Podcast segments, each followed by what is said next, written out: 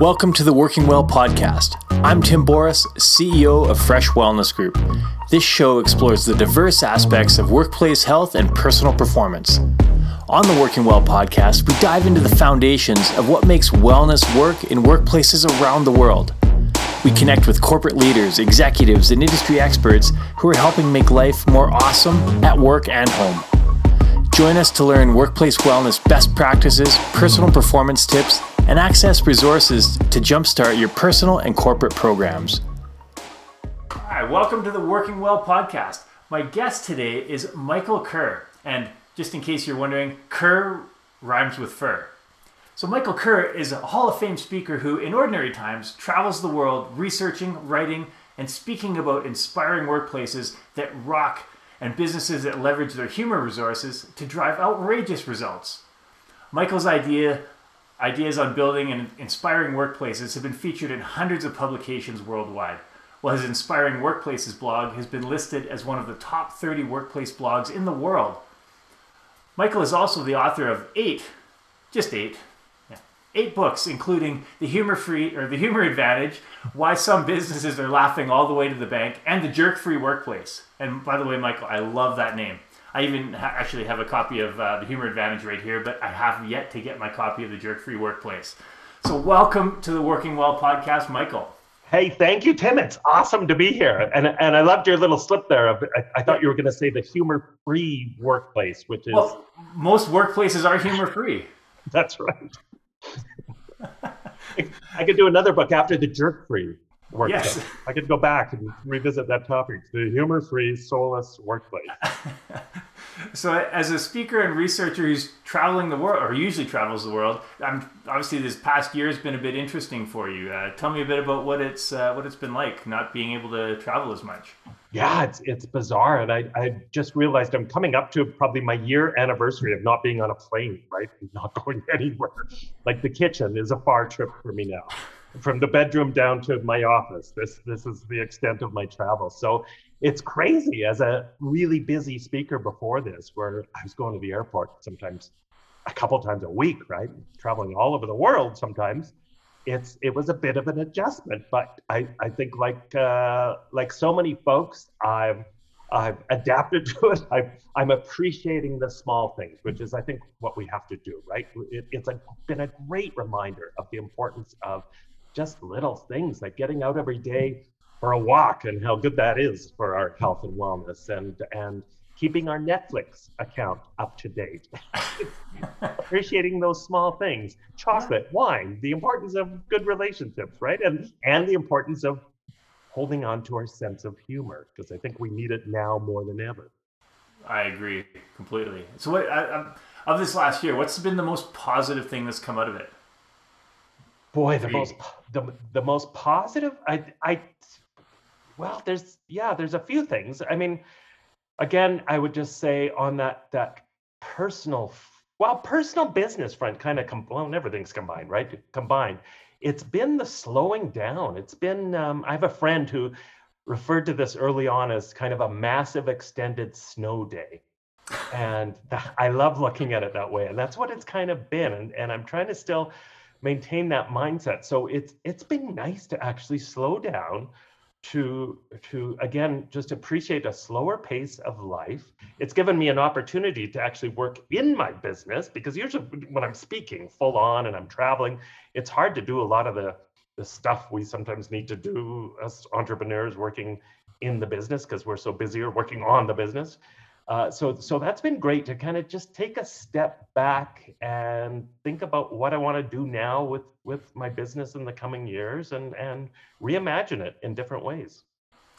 And from a you know, consulting, you know, you're still probably speaking online now, doing doing this. Uh, but you also work with businesses to integrate humor into the workplace. Uh, from particularly, and I know from from my business, wellness is this wide ranging topic, and humor is a very important aspect of it. What what types of things have you worked with companies on this past year? Because there's been some tough times for a lot of companies. Yeah, for sure, for How sure. so, yes, yes, yeah, you, you you do need humor more than ever, and, and of course, all my presentations now are, are virtual, like like almost everybody's. So, just adapting to that is different, but that too has provided an opportunity for a lot of what I talk about because I've been talking a lot about how to maintain a lot of humor, how to inspire and motivate and engage employees who are working remotely or working virtually when you don't have that team dynamic anymore, where you're not seeing people face to face. What are some opportunities to add humor when you're you're connecting in your meetings virtually? So that's been a big part of what I've been talking about. Resiliency, of course, right? With all the stress of the last year, with the uncertainty with the last year, that creates a ton of stress.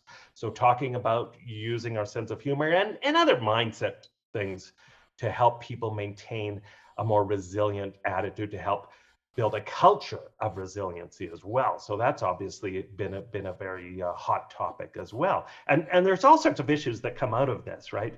This whole new world we're in uh, that that have come up a lot in presentations and in workshops. Things around trust, for example, too.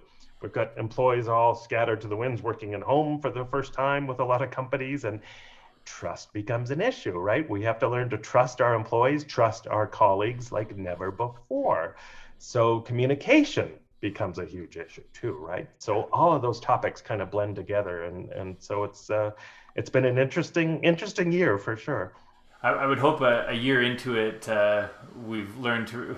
Most companies have realized that business can get done and work can get done remotely, and that that I know at the first couple months that trust was a big thing. Is companies were like, "Well, what if people are slacking?" And I think the, the stats show that people are working more now than ever. Oh, exa- exactly, and you know one of my one of my messages to a lot of senior executives who are worried about that, right? Because I literally was talking to managers sometimes who who who would suggest that well they don't know what their employees are doing every second of the day, and my response to that would be, well, did you know what they were doing every second of the day before? Because I bet you you didn't, and if you did, that probably wasn't the healthiest work environment for your poor employees who, who probably were suffering from your micromanaging. You know, I didn't put it that bluntly, but we have to be careful we're not micromanaging. And, and one of the messages I send to all the time is there's a huge difference between checking in with our employees, which is absolutely critical when we talk about health and wellness and, and positive workplace cultures, versus checking up on our employees. One of those things builds trust, and one of those things destroys trust. So i would challenge everyone out there to think about that. Are you are you genuinely checking in with one another on your team? Or are you checking up to see if they're at the office at two o'clock on a tuesday yeah. afternoon? Well and, and, on the on the wellness side we see that all the time in, in our business. We run corporate fitness centers and workplace wellness programs and there's still this mindset out there that if someone goes out for a walk in the middle of the day, well, they're not getting work done. I'm like, well, but that's like every stat out there shows that makes them more productive. Yet there's still this mentality of, well, they're not sitting at their desk, so they must not be productive. Yeah, exactly. And and even just just taking breaks, right? And as I'm sure you know, yeah. there's so much research that talks about the rejuvenating benefits of breaks and how we need to take probably more breaks than most of us are taking because they're good for us and in the long term we'll be more productive. And we also have to appreciate that with everybody working at home, everyone's in a different situation, right? We don't know what's going on with with our employees. Some of them have have small kids that they're homeschooling all of a sudden for the first time, or they're taking care of elderly parents, or, whatever is going on. And so there are going to be different schedules that are going to work better for different people. And, and we've got to be more flexible like never before. We've got to appreciate people are in different situations. So let's cut them some slack, let's trust them, and let's be creative and allow people to create schedules that are going to allow them to be their best, to show up as their best and get more done than than maybe they even did before. Yeah, absolutely. So I asked I asked this question to all our guests, and what what is your definition of wellness in the workplace? Yeah, that's a that's that's that's a great question. My my there's so much to me that comes wrapped in that wellness term, right? There's so much. Uh, you know, I talk a lot about about not just the physical benefits of humor, for example, but of course the mental health benefits and the benefits in terms of our our just overall happiness and and satisfaction and enjoyment in our jobs. And I think all of that ties together. I talk about humor in terms of it being a chicken and egg relationship with with wellness and positive workplace cultures. In other words, humor helps drive healthier, more positive, more inspiring workplaces, but it also, and maybe this is even more important, they it reflects a healthy, positive workplace where it's easy to maintain a good sense of humor, where it's easy to bring your sense of humor along for the ride and a good attitude because you're working in this environment of trust, of appreciation, of respect, where people get along with one another. And all of that ties together to, I think, to create an overall sense of wellness in our lives. Uh, there's so many tentacles to this topic of wellness. I talk even about the idea of just finding purpose in your work, right? And we know how powerful that is in terms of people feeling more engaged in their jobs, but also feeling just happier. And again, tying into a sense of wellness that it, that it does feed into that overall feeling of, of, of wellness. Yeah, it, it, it's so multifaceted and you know, some people, some companies focus on one aspect more than others but being able to step back and see it from that bigger picture and and humor is a perfect example of that is you know uh, being in the wellness industry i understand how humor fits into that and helps people with from a happiness and even hormone profile like this the the physiology behind it there's amazing science to support that what are some of the biggest barriers you see to integrating humor into the workplace I think just just a lack of awareness of, of how to do it, but also fear more than anything. People get scared that if you put the humor welcome mat out, there's going to be total anarchy. I think that there's going to be inappropriate jokes. There's going to be whoopee cushions at every board meeting and people wearing clown noses and skateboarding down the hallways. And it's just going to be anarchy and chaos. Chaos. And of course, nothing could be further from the truth. As, as I stress to people, having a sense of humor, creating a culture of humor isn't about being the office clown. It's certainly not about telling jokes. So you don't have to run out and take a stand up comedian class anytime soon. It's not even about being funny all the time. It's way broader than that, more powerful than that. It's about having a sense of, of balance, a sense of proportion and perspective about our challenges at work, the issues that can stress us out. So it doesn't make our problems or challenges go away, of course, but it helps us see them in a healthier, more realistic light. It's about laughing at those things that we have no control over, which is quite a bit of work. And it's especially about learning to laugh at ourselves more. As I tell my audiences all the time, is it not a truism that the more seriously a person takes themselves, ironically, the less seriously we tend to take that person? which, which is ironic, right? But that's what happens. People take themselves all seriously in the hopes that everyone takes them seriously, when the reality becomes, no, we're not taking you seriously because you're taking yourself so seriously. So yeah. it's about laughing at ourselves in order to do our jobs even more professionally.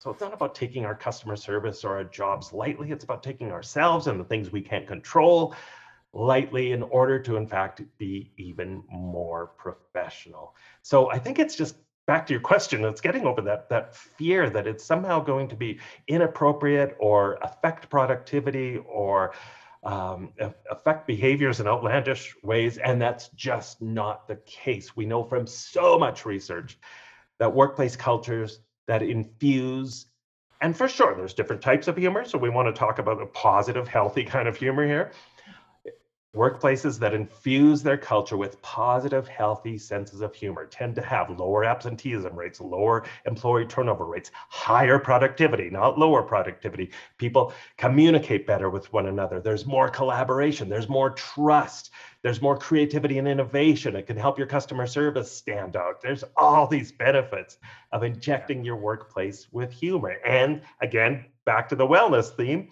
people are healthier, they're less stressed out. It has a huge impact on people's stress level. So I think I think it's just a matter, I think, of awareness and education and getting people to understand. No, you don't have to be frightened by this sucker. This can be a huge benefit to you and to your team and to all of your employees.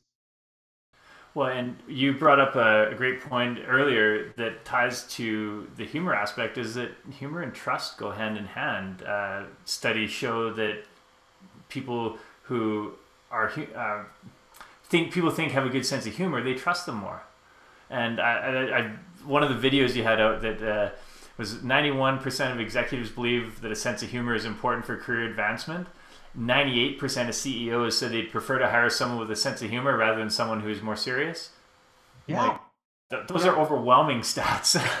exactly. It, it's not rocket science, right? People like people who have a good sense of humor. We want to yeah. work with people who have a good sense of humor. And yes, there's that great correlation between trust and humor, where it's been shown that when people share a healthy, positive sense of humor, we trust them more. And I think there's a simple explanation for that. We're never more real. We're never more authentic than we when we share our sense of humor, especially if it's it's pointing at ourselves, right? We laugh at ourselves. We become so human. It keeps us humble, and then we trust those people more. And and here's a message I think too that's really really important for for folks to hear because everyone worries about that proverbial humor line. What happens when somebody crosses the line? There's a study in the International Group of Humor Studies, of which I am a member, where they studied the role of the proverbial office joker in these IT companies, right? The, the proverbial, in this case, the office clown, right? And what they found time and time again were all these incredible benefits of having a person play that role in terms of keeping morale up and keeping people energized during boring, boring times and reducing stress during stressful times and retelling company stories over and over. So it kept the history and the traditions alive the corporate jester did and and speaking uncomfortable truths to the executives. So so i use the term corporate jester because that's exactly what they were like right? Here what was so interesting to me though when we talk about the humor line here's what was so fascinating was when the heads of those companies were asked about that you know well does the does the office joker ever cross that line? And they all said yeah of course they do every now and then. But you know what? The benefit that that person plays, the benefit of having that role in our team so outweighs the very odd misstep. And when they do a misstep, when they cross that line, they usually know they've crossed the line. And you know, somebody just has a conversation with them and says, "You know, you crossed the line, right? And yeah, yeah, I'll, I'll, I'll be a little more careful next time." But the danger is, and this is what I always want to stress: the danger is that we become so focused on that line, that proverbial line, that we don't do anything, right? We don't do anything. So we we create this somber work environment, and there's a difference between being serious and being somber, right? So we create this oppressive, depressing, somber work environment that doesn't do anyone any good because we become so frightened of that occasional misstep. Uh, it's just it's crazy. That's the, the, whole thing about mistakes, right? Yeah, you make a mistake, but how you handle the mistake is more important than what the mistake was. Exactly. Yeah. Yeah. yeah. Uh, and so, how have you, you know, companies that you've worked with, uh, how have you seen the cultures transform pre-COVID to post-COVID, uh, dealing in an online world? Have you noticed a shift in, you know, are there more or less of the corporate jesters out there? uh, are companies dealing with it in a different way? I think it's interesting. There was a study early on, this was maybe four months, five months into the pandemic. And I, I was I was pleasantly surprised that there was the stats showed something like 38% of workplace cultures where employees said things actually got better in their workplace culture. Things improved. And I think that's because this whole situation um, forced a lot of companies to do things that they probably should have been doing all along, right? And it forced them to be extra intentional about trusting their employees, extra intentional about being more open and honest with their communication and investing in more communication. So there were all sorts of positive shifts that happened. So some companies are, and, and I've experienced this with some of my clients where they've said, yeah, you know what? In some ways, things have never been stronger in our culture. I think it's taken this situation to help us appreciate things better and to help us just connect with one another better at a, at a fundamentally human level. And so let's hope that that doesn't go away after the pandemic.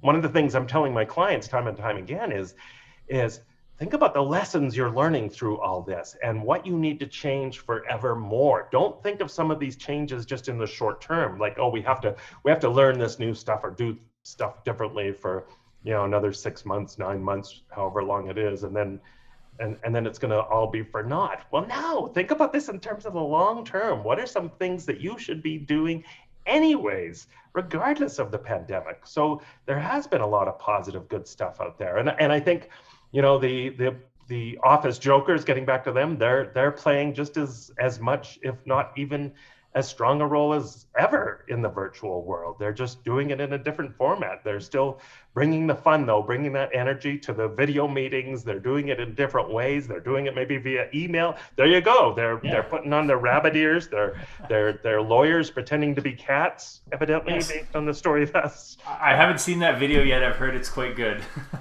it's, it's too funny. I think I think that now is a legal requirement to start all our video meetings by declaring I am not a cat. Well, it, the funny story about that too. I my son, uh, he, we on his uh, he can't do like the video effects on his laptop because it's older. So he keep his friends keep doing it on, when they're doing their dance and gymnastics Zoom calls.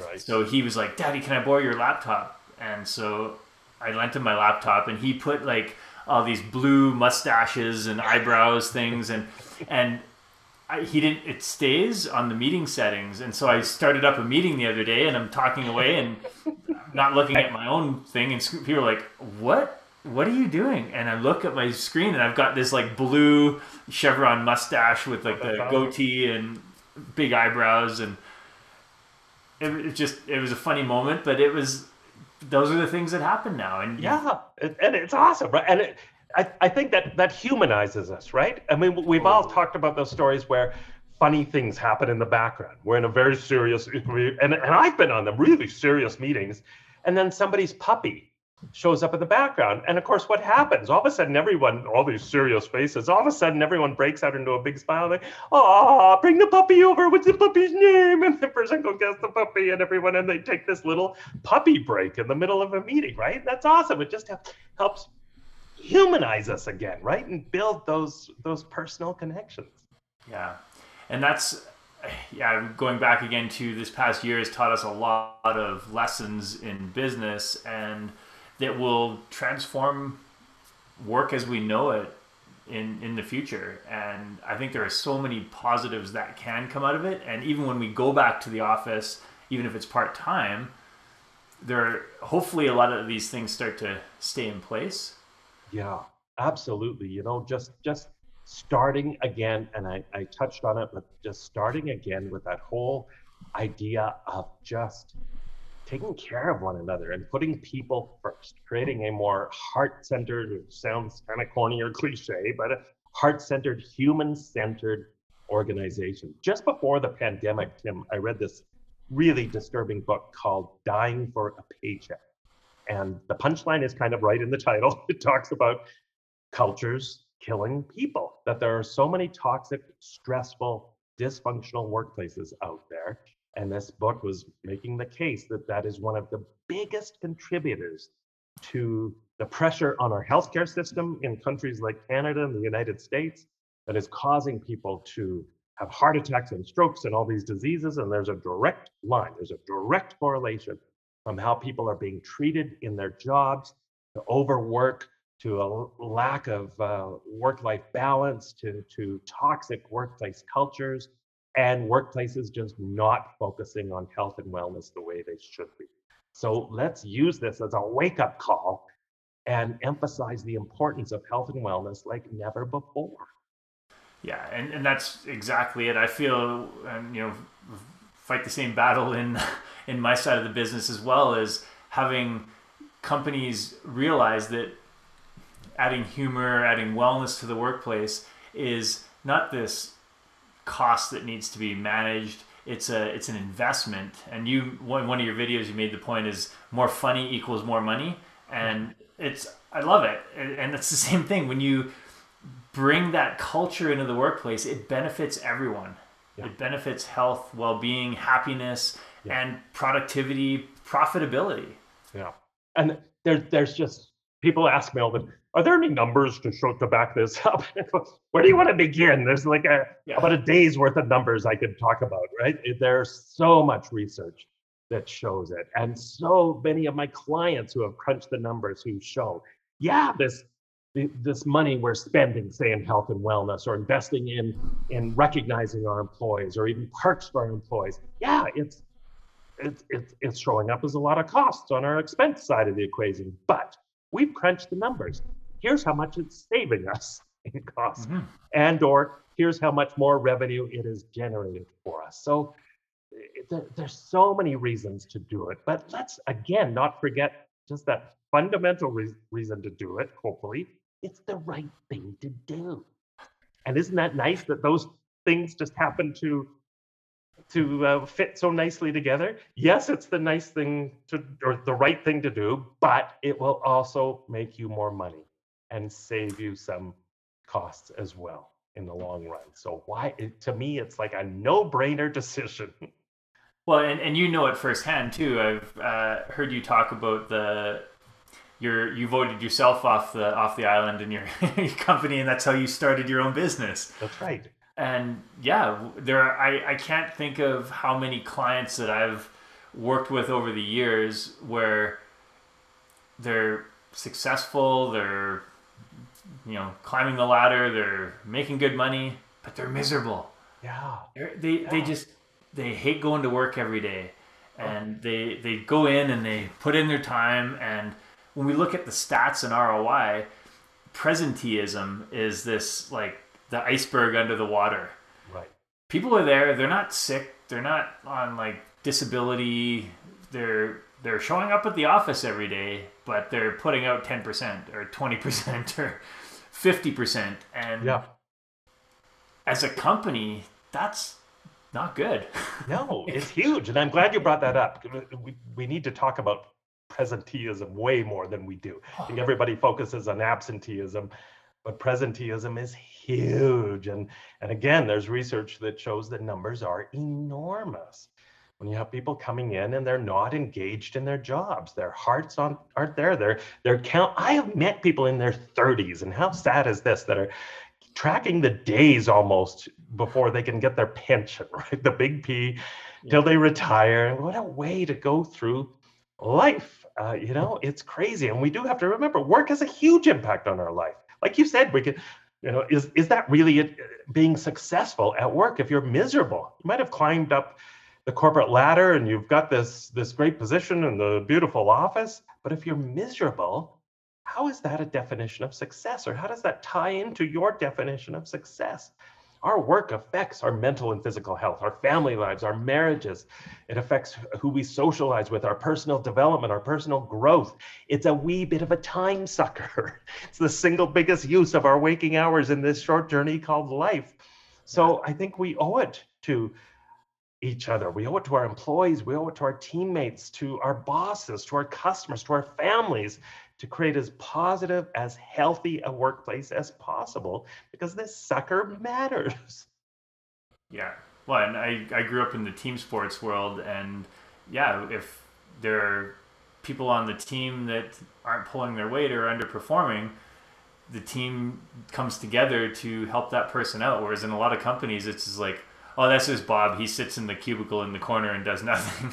like, it's like, we'll just pretend he's not there and, and don't don't make eye contact. He's like a yeah. grizzly bear. Just uh, yeah.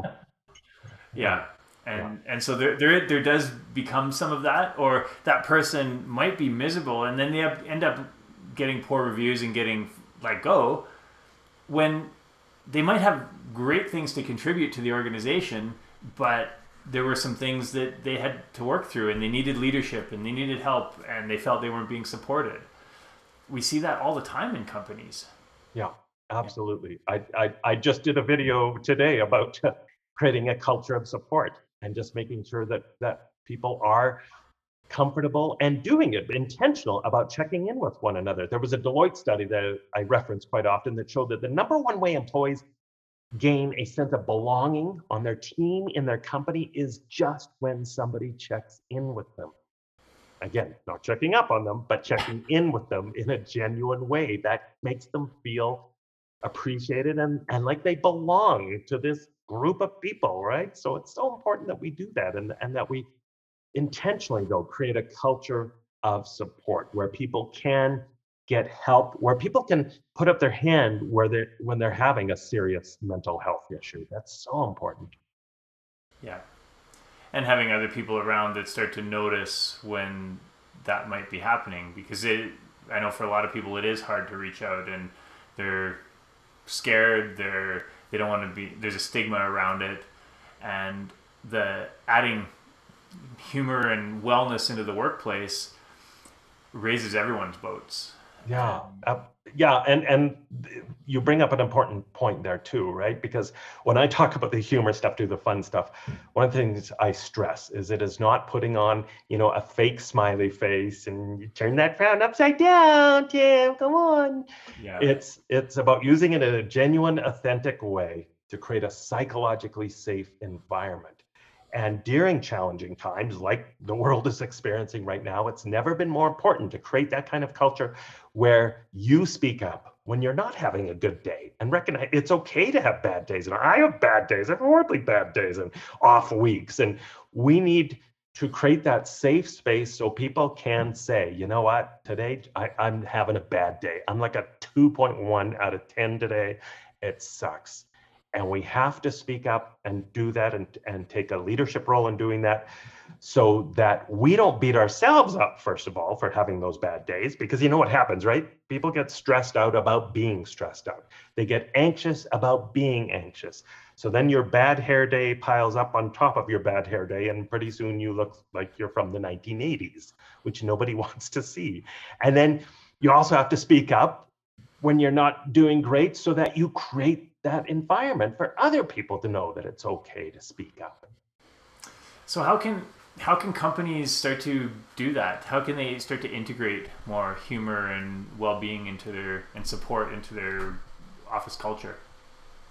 Well, there's there's so many ways that they can do it. I think I think my there's, my there's not just one. There's not just one. Just one? Just there's not just one. No, no. Believe it or not, there's not. Eh, wouldn't that be Wouldn't that be lovely if there was just one? Here's what you have to do, and then you're done. You're done for the rest of your life. Uh, well, it's a, it's a big question, right? But it starts by being intentional. That for me, everything goes back to you've got to be intentional. Great, healthy cultures don't just happen. You can't fake it. You can't go buy your culture at IKEA because as I always say, nobody will know how to put it together. So you've got to be intentional about doing this stuff and treat it as a priority, which means you've got to model it out loud. You've got to live it. You've got to make sure that what's important for you to see, especially if you're in a senior leadership role, that you're modeling this in an outrageously loud way. But a few, a few things that you can to kind of jumpstart some of this stuff that you can try. One is focus on your meetings for me, meetings are a critical touch point in companies. And meetings should help you create the kind of culture that you want, but also they should reflect the kind of culture you want. So if you say, hey, we value a fun, humor filled, creative, innovative, healthy culture, then your meetings better reflect that. If you want a healthy workplace culture, then maybe don't serve junk food as much as we all enjoy it from time to time during your meetings. If you want to have a fun culture, be known as a fun culture, then make sure your meetings are fun and that they aren't sucking the life out of everybody and they aren't these soul sucking, horrific experiences in the boardroom where everyone's nodding off from boredom.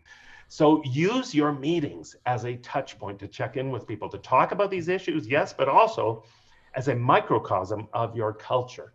So if you want to ramp up the fun in your in your culture, for example, start with your meetings because it sends a really powerful message. Open up your meetings with a fun icebreaker. I've I've got a handout that I'd be happy to share with every, anyone that has over 60 fun ways of injecting humor into your meeting in just a fun way. So look for those opportunities. Create rituals and traditions around fun, around humor, around health and wellness. I'm a huge fan of rituals and traditions. Every great workplace culture I've interviewed around the world talks about the importance of rituals and traditions in their workplace to help them build their culture, to help them build a strong culture. Rituals and traditions give everybody something to look forward to, something to reminisce about, and they help people create habits in the workplace. So if you want to up your wellness game, your, your health game, or your humor game at work, create some rituals around it. Maybe it's a Monday morning team hut. I know that's a little more challenging in, in, this day and age with the virtual world, but we'll be back in person one day and you can do some of these things virtually.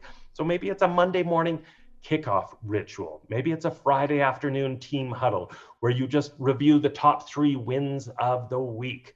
Maybe it's to inject a little bit of fun. It's celebrating the wacky theme days or making up your own goofy theme day. I have a couple clients and I love this because it's so simple. And this is how simple it can be to make a, a to at least start in your culture. This this one client, client of mine, they do third person Thursdays where everybody refers to themselves, but in the third person, right? It's dirt simple. Doesn't cost you a dime. Even the introverts can get on board for this one. And it's awesome, right? How can you not walk around with a smile on your face all day where, you know, I would be going, hey, yeah, Mike's looking forward to the meeting this afternoon. Oh, Mike has an idea, right? Like it's so stupid. But it's so simple to just shift the energy. To, to change things up and again send a message about the kind of culture that you want that's fantastic. I love that. The third person Thursdays. I might have to try that. uh, one thing I did notice in uh, in your in your book, The Humor Advantage, you you talk about a fun squad. Putting yes. together a fun squad. I, I love that idea. Like I've always talked about wellness ambassadors and having like the different people that would go around and create that and from a wellness side, but I never thought about the fun squad. So yeah, do you have some examples of how that's worked out in different companies? Yeah. Uh, there's a few, there's a few clients and and again it's it's you have to be careful with this. This is is another way that you can quickly ramp up the level of fun in your culture. You just want to be careful that you're not outsourcing it right? That you're not they, they don't take on all the responsibility for fun and happiness in your workplace or your culture because of course we know it doesn't work that way. Everybody's got to get on board with this ideally. Everybody has to think the, the fun police like yeah yeah exactly. You get in trouble for not having fun. Everybody has to think about their role in contributing to a positive workplace culture their role in contributing to a healthier workplace culture. However it can be a very effective tool and i've, I've seen it done in a number of different ways. The most effective way I've seen it done is what is when they take it seriously.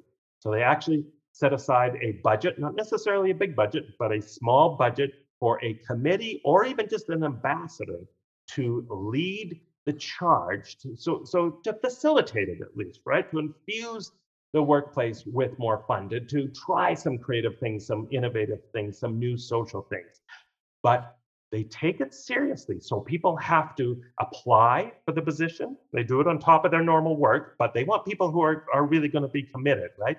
So you have to still apply for it, just like you would with any other job. And and I think this is one of the keys to success. They do it for a short term. So it gives lots of people a chance to cycle through a sort of fun ambassador, fun committee, fun squad role, whatever you want to call it, and it prevents people from getting burnt out because we know what happens in a lot of organizations and i've worked in companies where this has been the case where it's the same handful of people that do all the fun activities who take care of anyone's birthday party when it comes up who organizes every social activity and they get burnt out. They get tired of doing it because it always falls on the same half a dozen shoulders. So rotating it around make sure people get a different crack at it, but also that people don't get burned out. And people, and if it's the same group of people, they probably are the ones that are only participating, and you miss out on people that aren't cycling through that that process as well. Yeah, and and it's a really good way to because also what happens sometimes. One one of the things I talk about is making sure you don't create a situation of punishment, which is creating fun events that feel like it's punishment because I'm an introvert and this just, you know, I don't want to do this. I'm, a, I'm an introvert. This isn't fun for me. So, involving different people, like your introverts, for example, on squads, on a fun squad like that, you get very different ideas, very different suggestions, very different energy that might appeal to a broader section of people, or at least a different section of people than you have in the past. And it's a way to engage people that normally maybe aren't as engaged in that stuff. Yeah, that's a great point, too.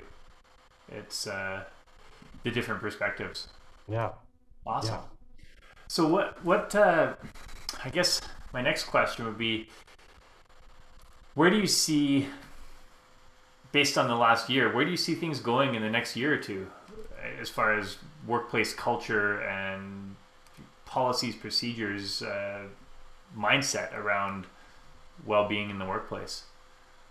I think it's just if if I had my crystal ball out, I think it's just going to get better and better. I think it really has been a wake up call for a lot of companies. And I think there's going to be, there's going to be just, I think, a big movement to make sure that, that we don't go back in our workplaces to how things were. You know, we talk about returning to the new normal, but I'm a big advocate of saying, no, let's not go back to the new normal because the, the old normal was kind of sucking for a lot of people. so let's aim higher than the previous normal. Let's come out of this, as we touched on earlier, with the lessons that we've learned. Let's come out of this being extra uber intentional about the things we have to do to take care of one another, extra intentional about focusing on our culture. It's been it's been a big lesson for workplaces too. And we know this from from previous huge events that have happened in the world that those workplaces that have stronger, more resilient cultures tend to come through these kind of situations stronger. Of course they do. They come out financially stronger, they come out psychologically stronger, the employees do. And so it's been a reminder too that culture really does matter and it matters now even more. And I think there's going to be a new generation of employees coming up. Uh, there's going to be a new mindset because of all this that isn't going to accept the status quo anymore, that doesn't want to go back to the old normal and that wants to do things in a different way. And, and the, the great opportunity that's come out of this too is just the, the opportunity to be innovative and try new things and be creative. So I hope that workplace cultures are going to continue with that mindset and continue to challenge themselves to, to be creative and innovative and try new things that are going to work first and foremost for their employees. If you don't get your culture right, you're not going to succeed because we know culture is your number one competitive advantage. It drives success. I don't care what business you're in, I don't care what organization you're in, culture is the key driver of success. And so, coming out of this in the long term, uh, my hope is that organizations will have learned just how important culture is and they'll be even more intentional and I, I, we can almost look at it in the same uh, uh, light as the technology uh, from basically March 10th to March 25th. The world progressed about a decade in terms of uh, using technology in the workplace. And so hopefully this past year has moved us forward a decade or so in terms of how we view organizational culture and uh, we don't just go back to sitting in cubicles staring at a wall when we get back into the office. Yeah, I I love that. That's a that's a great a great analogy. That that hopefully it's it's accelerated our our learning curve, right? yeah, let's hope. Let's hope. awesome. Well, thank you so much for for coming on. It's been wonderful. Are there any other things that you like? Oh, I forgot to mention this, or ideas that you have for adding humor in the workplace? oh my god so many ideas how many hours do we have oh there's there's there's so many ideas it just you know I, again what I, I stress to people is just start start somewhere right start slowly if you have to but start because it really can make a huge difference in your workplace. It can make a. And I guess they could, they could start with your book, right? That just, they could start with my book, The Humor Advantage: Why Some Businesses Are Laughing All the Way to the Bank. There's there's dozens, if not hundreds, of ideas in that book on how to inject more humor into the workplace. So you know, and and know this too that I don't care how serious you think your organization is.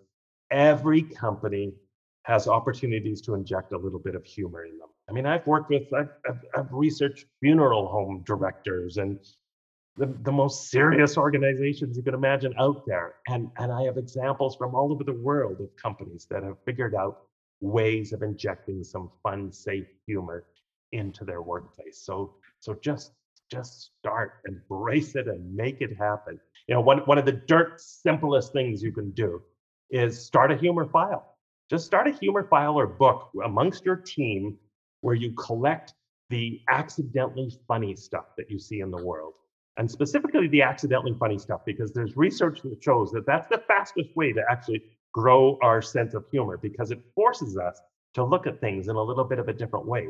It forces us, it trains our brain to look for those things that kind of make us go, oh, that's a little bit weird, right? So collect that stuff, and then your brain will continue to be on the lookout for it.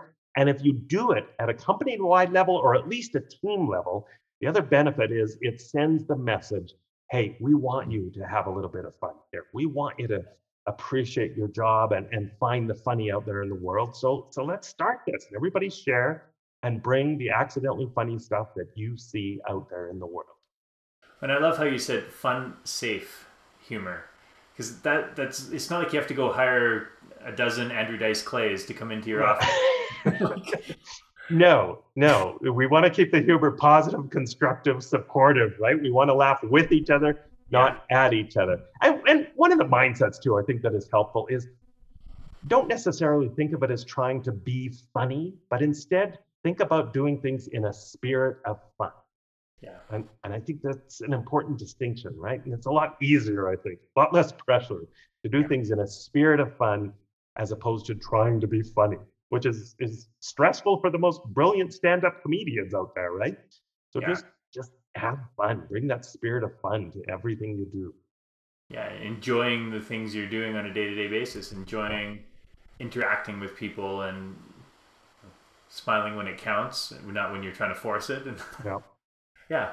Wonderful. And so MikeKerr.com that's the uh, yes, that's the website. It's that's being totally overhauled, so I'm excited. In a few months, it's going to be totally different. But do drop by the website, and I'd encourage people if you want a weekly uh, dose of inspiration and a little bit of fun, sign up for my weekly newsletter, Inspiring Workplaces, and in fact, you'll get a free ebook called 340 Ways to Put Humor to Work. So there's a whack of ideas right there.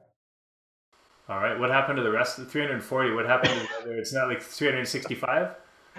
I know somebody said, "Why didn't you do 365?" You come up with those extras. Because human today, well, I well, well, yeah, I have thousands of ideas. So, I, in retrospect, I don't. I, I, wrote that book many years ago. I don't know why. I, I, I might. So, my smartass answer is because you know, humor needs a vacation too. They need a few days off. They they they, they need their vacation time. Exactly. Awesome. Well, thank you so much for coming on the show. And you had mentioned, um, uh, was it 60 ways a handout for? Yeah. Yeah. Um, if you want to send me the link, I'll make sure uh, it goes in the link when uh, when we post this. You bet. And yeah. Awesome. Thank you so much. Thank you, Tim. Thanks, everyone. Remember, remember to remember to live each and every day as though it were your last, because sooner or later you'll be right. I love that. Thank you for listening to the Working Well podcast. If you enjoyed the show, don't forget to rate and review us wherever you get your podcasts. We love to hear your experiences and how you've applied tips from the show to your daily life, so please keep us posted on your progress. To stay up to date with new episode releases, make sure to subscribe to our mailing list by emailing podcast at freshgroup.ca and follow us on Instagram, Facebook, and LinkedIn. Thank you, everyone, for tuning in. And once again, I'm Tim Boris with Fresh Wellness Group. We'll see you on the next episode.